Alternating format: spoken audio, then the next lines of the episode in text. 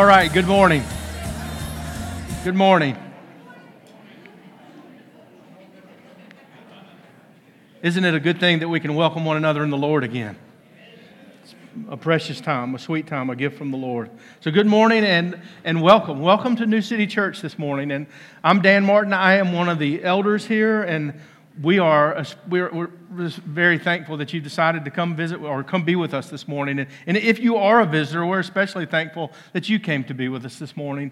And, and if you would, if you would do me a, do me a favor, uh, if you are a visitor, if you would um, stop, if you haven't done so already, if you would stop by the Connect bar, which is out in the lobby, and fill out a Connect card. And we will not use that information to harass you or pester you. We'll simply send you a, an email with a little bit of information about us, and that will give you a contact in case you want to, uh, so if you so choose, to ask us any questions. In exchange for that card, you get the world's greatest coffee mug. It is a coffee mug with the New City logo on it, and it makes your coffee taste better than any other coffee Starbucks, Dunkin' Donuts, you name it. Coffee in that cup tastes the best. And so I, I, I pray that you will, um, if you haven't already, stop by the, the Connect bar, fill out a, a, a, Connect card, and let us know that you're here. Another thing that it does is it, let it lets us know that you're here so that we know to pray for you, and we, and we will pray for you. Um, even, even if you're just passing by, passing through this morning and, and, you, and you will not be back because you're on the way somewhere else, I, I, encourage you, even in that case, to fill out that card and receive your mug. And all we ask you to do is, is we'll pray for you. And, and as you drink your coffee uh, from your breakfast table in the morning, that you, you see that New City logo and you remember to pray for us. We covet your prayers. And so, announcements um, Easter is right around the corner. Can y'all believe that? Um, and here in just a few weeks. So we have a good Good Friday service. Uh, we would love for y'all to attend. The Saturday before Easter, we have a picnic in the park and a park and a Tatnall Square Park, and we have an Easter egg for the children, Easter egg hunt for the children in the park, and we have adult field day. And I've been praying since I heard about that that no one will get hurt. Uh, I know I would. Um, so, so all that the Saturday before Easter, and then on Easter morning we will have two Easter services here. New City people, please start now inviting people to all of these things. If, if people will come to, to a church event or, or come to a church at any time, it is, it is always Easter. So start, start when you leave here. Think of, think of someone the Lord has laid upon your heart and invite, invite them to come for, for our Easter services and all the other special events that we're having. So, so do that now. Will you do that for me? And one, and one more announcement. Out in the lobby, there uh, is a book titled Gospel Fluency. It's by Jeff Vanderstelt. And it, it is the book about how the gospel interacts with all uh, facets of our life. It is on sale for $15. That is a huge discount from its regular price. And I, and I just highly encourage you to, if you don't have it, to buy that book and to read it. It has made a huge difference in my life and how the gospel applies to all of life. And, I, and I'll talk a little bit about that. And it really goes hand in hand with this new sermon series that we've just started. So, okay, welcome to week two of the sermon series titled The Gospel Changes Everything. Last week, Keith answered the question, What is the gospel? And this week, I hope to answer the question, What is faith? And we'll see how that faith and gospel interact and what, and what happens with that. And so, last week, Keith told us that the gospel is simply news. It is news about the life, death, and resurrection of Jesus, and we can either believe that news or not believe that news. And here's, here's one, one thing I want you to remember that that is the gospel is the best news you will ever hear. It is the best news that you could ever tell anyone else. Think of all the best news that you read about to the, the greatness of the gospel. There's nothing better. The news about the life, death, and resurrection of Jesus. And so, why, y'all remember why Keith told us that it is such good news? Well, remember, he reminded us that there was bad news. And that when Adam and Eve, our first parents, entered, uh, uh sinned against our great, holy, and just God, that, that sin entered the world. And when sin entered the world, what did that bring? It brought separation from God and separation from one another. That brought judgment and death into the world and into our lives. And, and so, the, so the bad news what makes the gospel so beautiful. The bad news is what makes the gospel so needed and such good news for our hearts. And, and the moment that we believe this good news, the moment that we believe the life, death, and resurrection of Jesus, we become children of God. Amen. And, and our past, every, everything that you've ever done is forgiven, it's, it's wiped away. It's like you never committed it. And, and then your future is guaranteed. One day you will, Jesus is coming back and he's going to make everything on this earth right. No more sin, no more pain, no more sorrow, no more suffering. He's coming back. And when he, when he does, we'll walk in complete fellowship with him and in complete harmony with one another. So, so in, in Christ Jesus, we are forgiven, and that's great news. And our future is, is guaranteed, and that's great news. But what about now? What about today and tomorrow? What about next week? next month? What about all the time we have left between now and when our Savior returns? And I think far too often we err in, in one of two ways here. We either look at that, that forgiveness and that future grace that we've got and we say, now it doesn't matter and I can live however I want to live and I have a license to sin. Or even that, and, and, and this error is just as bad. We can look at it and say, I'm, I'm forgiven the, the, the, gospel was so precious to me and it was, it was good for my justification. It saved me. But now the rest of it's up to me, and I have to work myself to death. I have to work my fingers to the bone. I have to, everything is up to me. And, and I, what I hope to show you this morning is that both those ways of thinking and both of those ways of living are wrong. They're not what the Bible calls us to. And here's one truth that we can all agree on and, and, that, and that things are not the way they should be. We are not the way we were created to be. This world is not the way it was originally created to be. Things, things are different. Think, think of all the professions and all the jobs that are, that are in this world today, and they're all there to bring about change. Doctors attempt to make us healthier, teachers are trying to make us smarter, psychologists try to change the way we think. Philosophers try to change our worldview. Social workers try to help those in need. Police officers are there to serve and, and, and protect us from harm. Government workers are there to bring about just and fair laws to make society a, a, a, great place to live. And all the laws they pass are supposed to change things. All of those professions. Sole purpose of all of those professions is that they know that humanity needs to change. And that's the point of me saying all of those things is, is whether you agree with how the change these people are trying to make changes or in what, what they're trying to do and how they're trying to bring them about, the one thing they have in common is they all agree that this world is not the way it should be. We are not the way that should be, and change needs to happen. And throughout history, we've made all kinds of attempts to change people. If we could just educate people a little more, they would stop sinning. If we could pass better laws, people would stop sinning. If we could have better social programs, people would stop sinning. If we had better health care and better leaders in this world, people would stop sinning. And I think if we look around, look on Facebook, look on the internet, read the newspaper, if there's still such a thing, and you would have to agree that it's not that way anymore. It's not that way at all. We've tried all of those things, and none of those things have worked. Humanity still needs to change. And so let me make it a little more personal.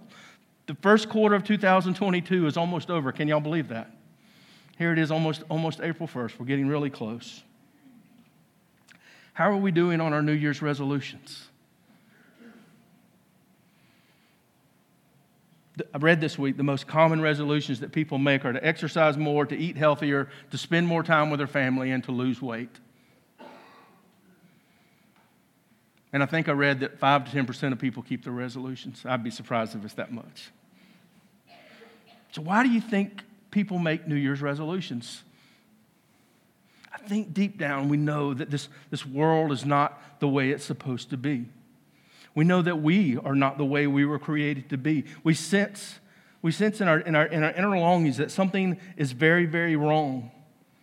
We really, really want, really want to be the person that God created us to be. We deeply want to live a life to, to its fullest, the way we were, we were created to be. And this is all a good thing. And I think the problem is, is we really don't know how to change.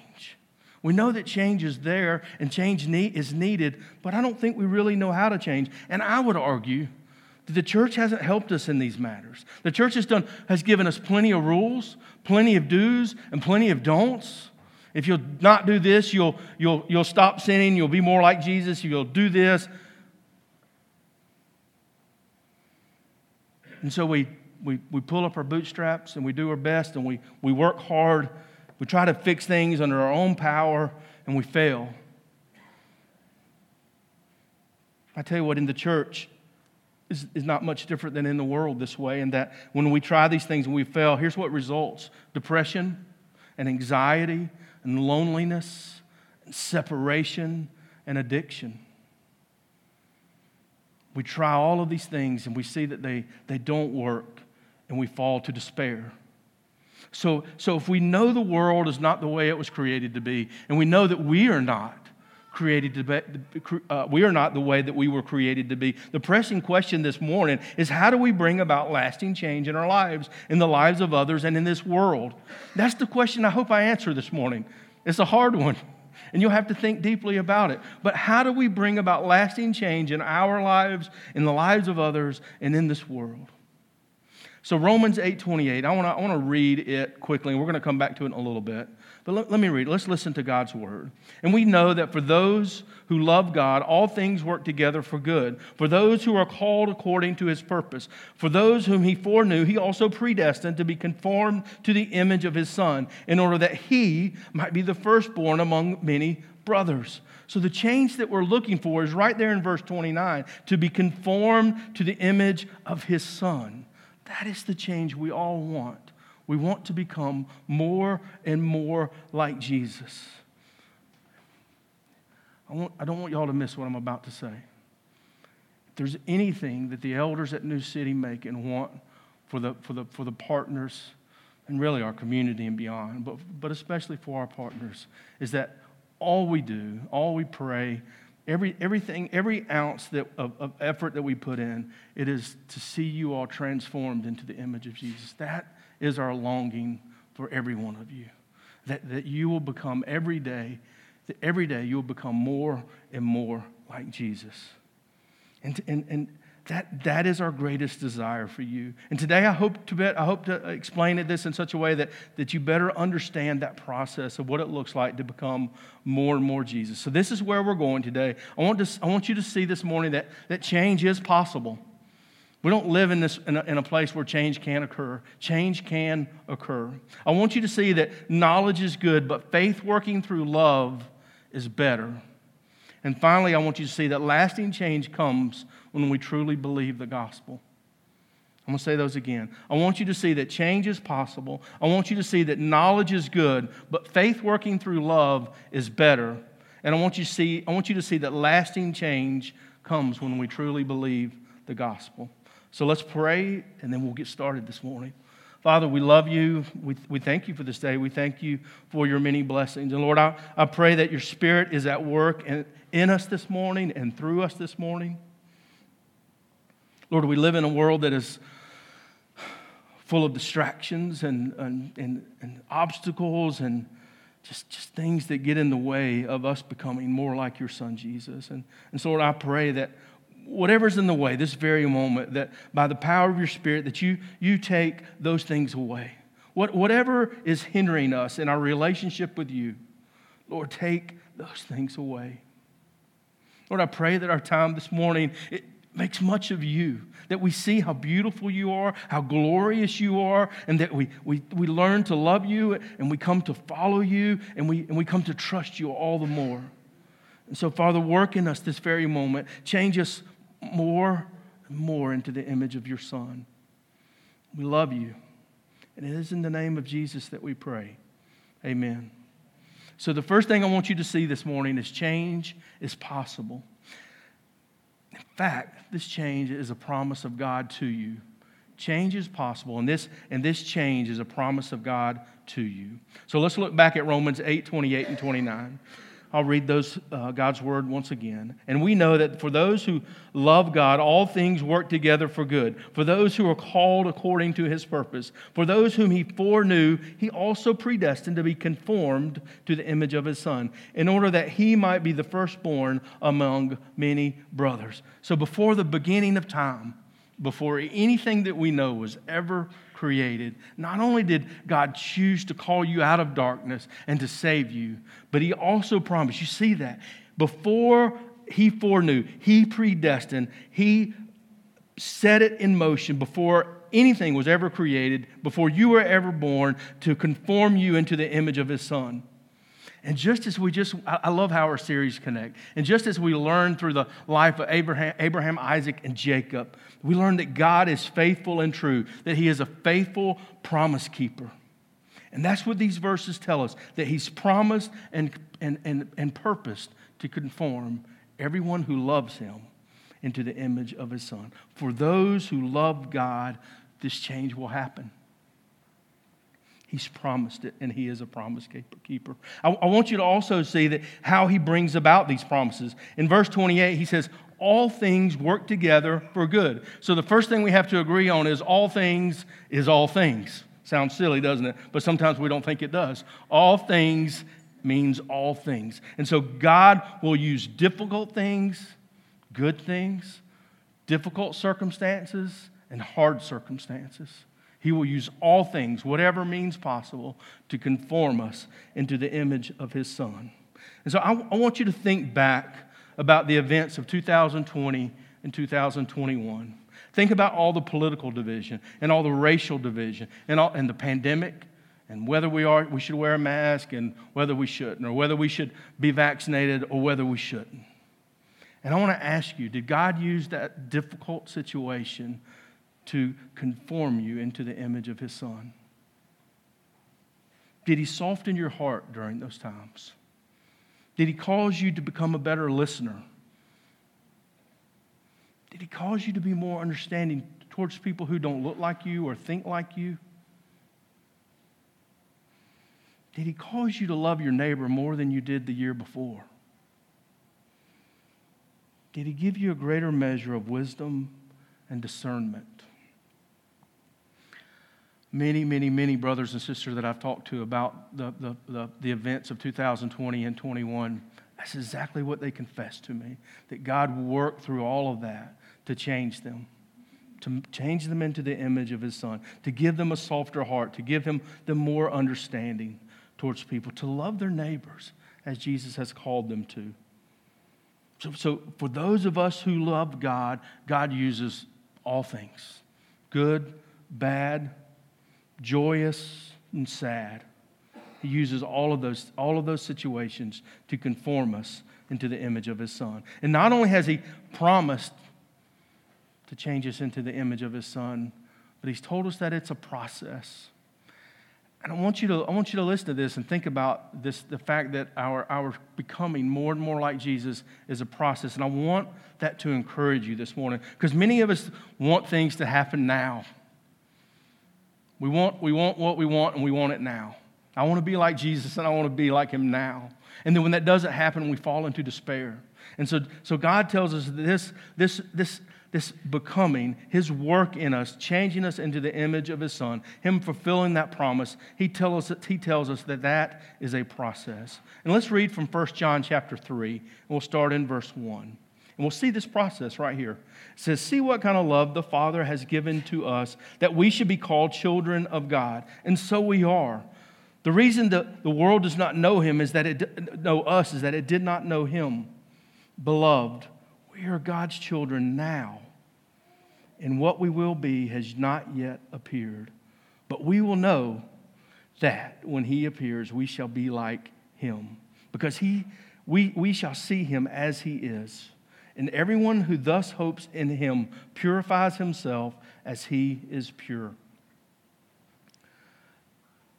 Do you, do you see that? The, the, the moment that we, that we believe in the gospel, the moment that we believe that, that Jesus lived the life that we should have lived, the moment that we, we believe that his, his death covered all of our penalties for, for all of our sin and for all of our rebellion, the moment we believe that he rose from the dead, defeating everything that stands in the way of us becoming like Jesus, we become children of God. And not just children, it says we become loved children. So, in our imperfect state, in all of our trials and all of our struggles, and in this process, God loves us. And nothing can stop that, nothing can take that away. And he promises in this to change us, and he promises, and he, and he tells us this change is going to be a process. And he says, We are not what we will be when Jesus returns. That means he's going to change us from this day forward until that day. He is going to work in us and change us. And it's different for every Christian. For those of us who have children and, we have more than one child, we know that they all grow and learn at different rates and in different ways. And, and, and, and some of them learn this way and some of them learn that way. And it's the same thing for us in Christ. Some of us grow rapidly and some of us grow a little slower. And while the process of becoming like Jesus differs for, for all of us, no matter if it's fast or it's slow, God loves you. And nothing can stop that. Why is that? Hear me. Because his love is, for you is not based on what you do, it's based on what his son has already done for you. Let's look at another verse that describes that our sanctification is a process. 2 Corinthians 3:18. And we all, with unveiled face, beholding the glory of the Lord, are, are being transformed into the image from one degree of glory to another. Well, this comes from the Lord who is the Spirit. Again, we see that we are being transformed into the image of Jesus is a process again. We are being transformed in, from one image of glory to another. And the verse says that this comes from the Lord who is the Spirit. So God is working in us and through us to change us into the image of His Son. And He's doing this through the power of His Holy Spirit. The same Spirit that empowered Jesus to resist all the sin, all the temptation that, that Satan threw his way, is the same very spirit that sits in us and allows us to change and become more and more like Jesus. That same spirit resides in us. And so God saved you. He has promised to, to change you and to encourage you. He said, hey, it's going to be a, a process. And He's given us the, the power of the Holy Spirit to help us, to empower us to change. And that's really amazing. But the, but the question is do you believe? Do you believe this truth? Do you believe that God is going to, do you believe this promise that He will change you into the image of His Son? And some of you may be thinking, Dan, I hear you. I know change is possible and understand that it's a process, but it just doesn't feel that way. I feel stuck. I feel like I'm doing all of the right things. I read my Bible, I pray, I'm in a DNA group or two, I'm in a missional community and I serve regularly, and I'm here every Sunday morning, but I don't feel like I'm growing. And for many of us, this, this is the problem. Is we think we pursue this change through gaining knowledge or through doing things, through knowing more things. And we really can't help it because that's our Western culture. Our Western culture has taught us it's all about what we know. That's what, that's what this world says no more. And so, the second thing I want you to see this morning is knowledge is good, but faith working through love is better. Knowledge is good, but faith working through love is better. So let's talk about knowledge. Proverbs 1 7 says this The fear of the Lord is the beginning of knowledge. Fools despise wisdom and instruction. So that verse tells us that knowledge is a good thing that we should, we should seek after knowledge. And I never, ever want you to hear me or any other elder here say that, that, that or minimize the importance of the knowledge of truth, the knowledge of God's word, the knowledge of God's attributes, the knowledge of the gospel. Think about it.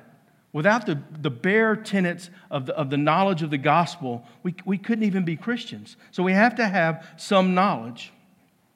So, knowledge about God and His attributes and all of His plans and purposes that we see in His Word, God, eh, in the, in the gospel, through his life, death, and resurrection, all of these are good things and they're needed things. But if we think we're going to change through knowledge alone, we're wrong. Change doesn't come through knowledge alone. It doesn't work that way. God doesn't work that way in our lives. So let me give you a personal example. So a few years back, I don't know, I can't remember, 17, 2018, somewhere in there, I graduated from seminary.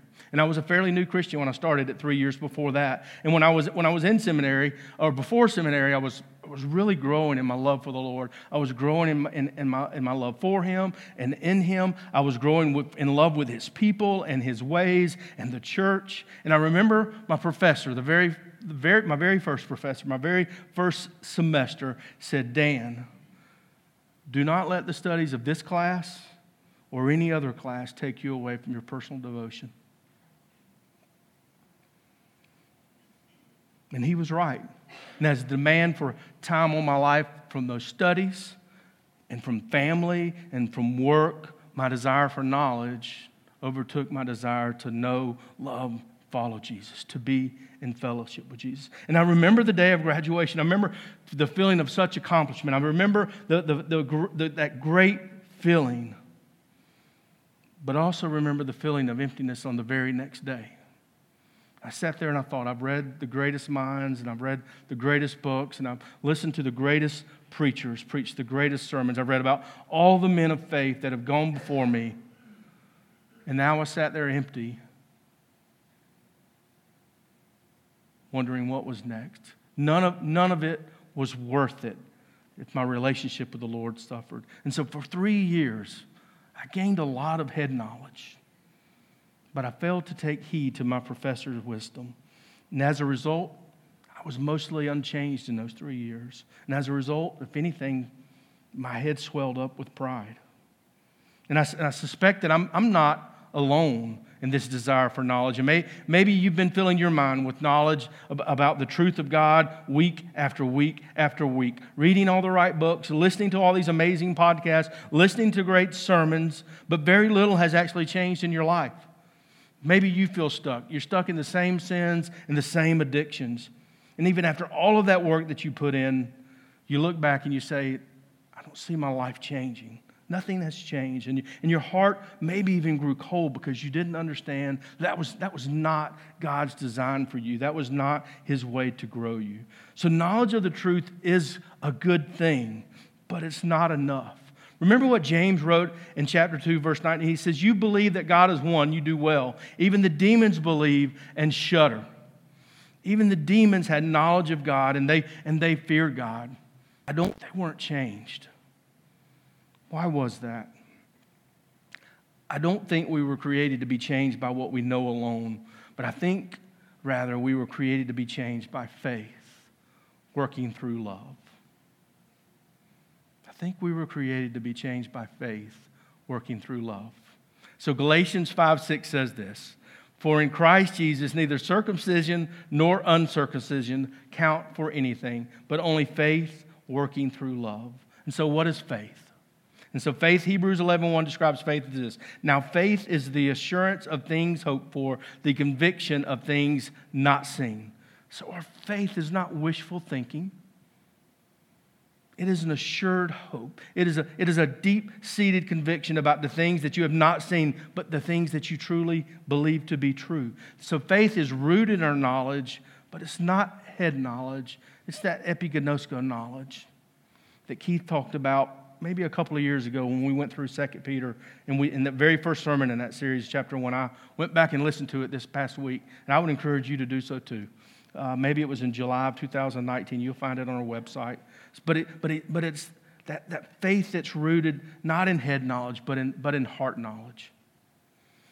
And so faith is, is, is, is true belief. And so what Paul is saying, he's saying that in Galatians 5 6, the only thing that matters, that the only thing that's of any benefit, the only thing that avails anything is faith working through love. And so the love that Paul is talking about here is, is the love that God has for us in Christ Jesus. So change occurs in a Christian's life when we truly believe how much God loves us. And we know how much He loves us because of the gospel. Change occurs in a Christian's life when we truly believe how much God loves us. And that's exactly what the Apostle Paul is saying here in Galatians. So remember, the Galatian church, they were facing uh, many false teachers. And these false teachers were, were teaching that you are saved by faith in Jesus plus works, plus keeping the law. And they were also saying that you're changed, that you're sanctified, that you're made into the image of Jesus by keeping the law. Galatians 2 tells us that, that even Peter and Barnabas fell into this way of thinking for a short period of time, that were changed by keeping the law. It's easy for us to fall into that way of thinking too. We, we, we, we do all these good things. We read, we st- to keep the law. And yet we wonder why our lives remain unchanged. God did not justify us by our works, and God does not sanctify us by our works. Faith working through love, through the God's love for us, changes everything. And, and because, of, because of his love and because of the Spirit of God that is producing love in us, we can change. We can really love our neighbor as we love ourselves. We can love our neighbor more this year than we did last year.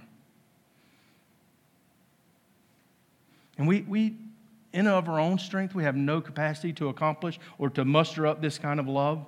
It is, it is faith in the great and precious promises of God. It is faith in the gospel that this love is generated in our hearts. And so, and so, by saying that faith working through love is the only thing that benefits, listen to what Paul is saying. He's, he is explaining that the same power of God that saved us is the same very power that, that changes us, that makes us more and more like Jesus. God doesn't want you to know all of the facts about Him so that you can follow a set of rules. He wants you to know Him and to love Him, to walk with Him, and to trust Him, to believe Him, all by faith. And one of my favorite verses in all the Bible is Hosea 6 6. And in that verse, God says this He says, I don't want your sacrifices. He doesn't need them. He says, I, I want your love. He says, I don't want your offerings. He doesn't need those either.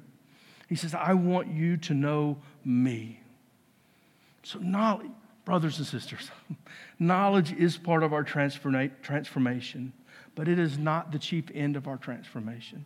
Jesus, knowing Him, loving Him, following Him, being molded into His image is the chief end of our transformation. And so, more than any amount of greater knowledge, what do we need to do? We need to do like Mary and sit at the feet of Jesus love Him and get to know Him. We need to believe when we truly believe the gospel about Him. And finally, we need to believe that lasting change comes when we truly believe the gospel. So, so change in our life doesn't come through passivity. The, the old Christian cliche that, cliche that says, let go and let God, that's not biblical. And change does not occur through our sheer self will and determination to keep the law. Change, this, this process of becoming more and more like Jesus, is hard work, but this hard work stems from right belief. And so remember what, John, what Jesus, what, what the people asked Jesus in, in, in, in John chapter 6. He says, they, they asked Jesus, say, what then is the work of God? And Jesus responded, this is the work of God, that you believe. And this word believe here is, is present tense. It doesn't mean that you believe one time and then you're done. It means that you believe and you keep believing and you keep believing and you keep believing. It is through right belief in the gospel that we are changed and become more and more like Jesus. And so, so I want to finish this morning with just a few examples from Scripture. I, want you all to know this way of thinking that the, that the gospel changes everything, that the, the gospel changes the way we live. The gospel changes our heart. It's not something I came up with, it's not something that Jeff Vanderstelt came up with. This, this is how Scripture works. And so I, I just want to give a few examples as we close this morning. So, the first example, the gospel gives us hearts of humility. The gospel gives us hearts of humility. In Philippians 2, Paul is encouraging the believers to be of one mind and to be humble. And maybe, maybe in the church, the sin of division and pride had crept into the church. And then in verse 2, he instructs the believers to be of one mind and do all things in humility. Skip from verse 2 all the way down to verse 12, and the Apostle Paul tells them to work out their salvation. Work it out, right? And hear me. We read those isolated, we think the Apostle Paul is teaching self determination. We think he's teaching to sheer human effort. Pull your bootstraps up and get with it. To verses 5 to 13. Listen to the Apostle Paul.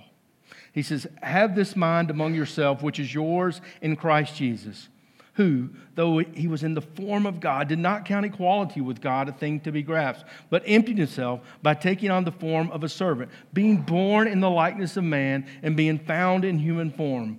He humbled himself, becoming obedient to the point of death, even death on a cross. Therefore, God has highly exalted him and bestowed on him the name that is above every name, so that at the name of Jesus every knee should bow in heaven and in earth and under the earth. And every tongue should confess that Jesus Christ is Lord to the glory of God the Father.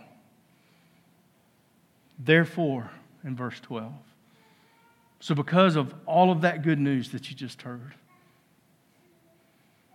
because of because that he became a man and, and, and, and humbled himself to the point of death on a cross. Therefore, my beloved, as you have always obeyed, so now only in, as in my presence, but much more in my absence, work out your salvation with fear and trembling. For it is God who works in you both to will and to work for his good pleasure. See that this command to obey is grounded in the gospel. He's telling the believers to believe the gospel by faith and through that obey. Paul didn't tell them to do better to work harder, to stop being a jerk, stop being at odds with everyone. No, he reminded them of the gospel and he pointed them to Jesus and Jesus' love for them. And he's urging them to, to believe the gospel, to have faith in God's promises in the gospel, and from that position, then obey.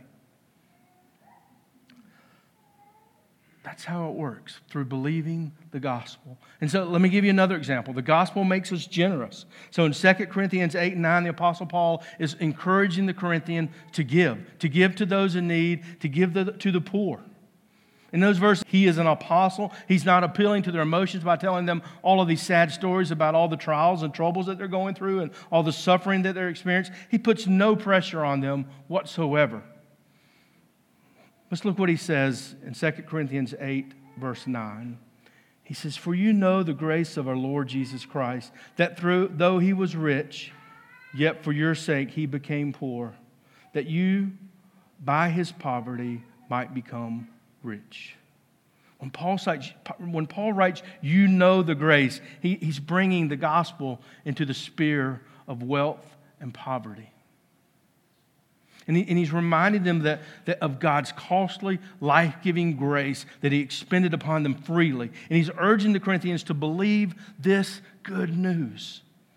Believe that God lavishly poured out his grace on you through the life, death, and resurrection of his son. And, and believe that until your heart is changed to be generous, like Jesus. Maybe some of the Corinthians were anxious about their money. This is what Paul is telling them. You, you don't have to worry about your money. The gospel proves God's love for you and his care for you and his provision for you. You don't need security in your own efforts, you already have security in him. One more example. The gospel changes relationships quickly from Ephesians 5. And if, if we had time, we would read all of it. But in Ephesians 5, we see that when we believe the gospel, that it changes our marriages. Husbands and wives are able to interact as God has created them to do so. In Ephesians 6, we see that when we believe the gospel, that we become better parents. We parent our children the way God has called us to. And when we believe, and we also see that we become better children. We're able to obey our parents when we believe. We're able to honor our parents when we believe the gospel. And also in Ephesians 6, we see that the gospel changes us into better employers and employees. Believing the gospel is what changes everything. And so the saying is true. You've seen our t shirts and, and some of our stickers that we've got out there. The gospel changes everything. It's true. The gospel does change everything. God has promised to, to change you, and He will. And He'll use whatever means necessary to change you, whether it's good times, bad times, suffering, or success. He will take all of that and change you. He'll even use very practical means to change you. And here at New City, this is not the end of all, but we, we have already a lot of practical means in place for God to transform you into the image of His Son. We have community Bible reading. We all read Scripture together every day. And we have a way to communicate that with one another and build one another up. We have DNA groups. DNA groups are groups of men and groups of women, normally around two to four people in each group. And, and DNA stands for discover, discover what God's Word says, nurture, nurture one another in the gospel and how that applies to life, and then act that out, then live that out. So those, those DNA groups do those things together. We have missional communities that are a family of missionary servants, and they, they love on one another, they, they build up one another. We have Sunday morning prayer time in between service. I encourage you all to get involved in that. The Lord changes us as we pray. And then, of course, our Sunday morning services. Everything we do Sunday morning, from the, the music to the liturgy to the, uh, to, to, the, to the preaching, to the, to the Lord's table, as we'll get to in a minute. Everything we do on Sunday morning is just, just practical things that build eh, supernatural things that build us up and, and make us more and more like Jesus. So, the pressing, the pressing question that you have to answer this for yourself. The pressing question we have this morning is why do we do those things? Why are you doing those things? Why are you here this morning? Are you doing these things to check off the box? To gain knowledge? To keep some rule that someone set for you? Are you doing these things to gain uh, that head knowledge, to prove yourself to God and maybe even to, to prove yourself to others? Or are we doing these things from a place of faith? Faith working through love. Faith in the great and precious promises of God. Are we doing these things because, because you know God and His love for you? And you want that to grow? You want your love for Him to grow? Are you doing these things because you want to just sit at the feet of Jesus and rest in the finished work of Jesus' life, death, and resurrection? And through all of that, be transformed into His image? Your answer to that matters matters. And if, it, and if it, your answer is because of faith, through faith, God will work in you and change you. He promises that. Let's pray. Father, we love you. We thank you for this day and your many blessings. Lord, it's just I just I just I pray for this for, for this body and Lord, I pray for our community and I I, I pray for the for this whole state and country and um, Lord, the world.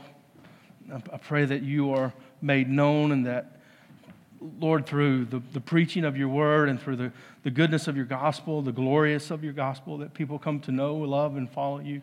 Lord, that people, uh, their faith in you, not just knowledge, but their faith in you grows exponentially. And they sit at your feet and they love you and they worship you. Lord, that is our end to enjoy you. So, Father, work, work in those ways. Work work miraculous ways to do those things. Lord Jesus, we love you. We ask all of this in your name. Amen.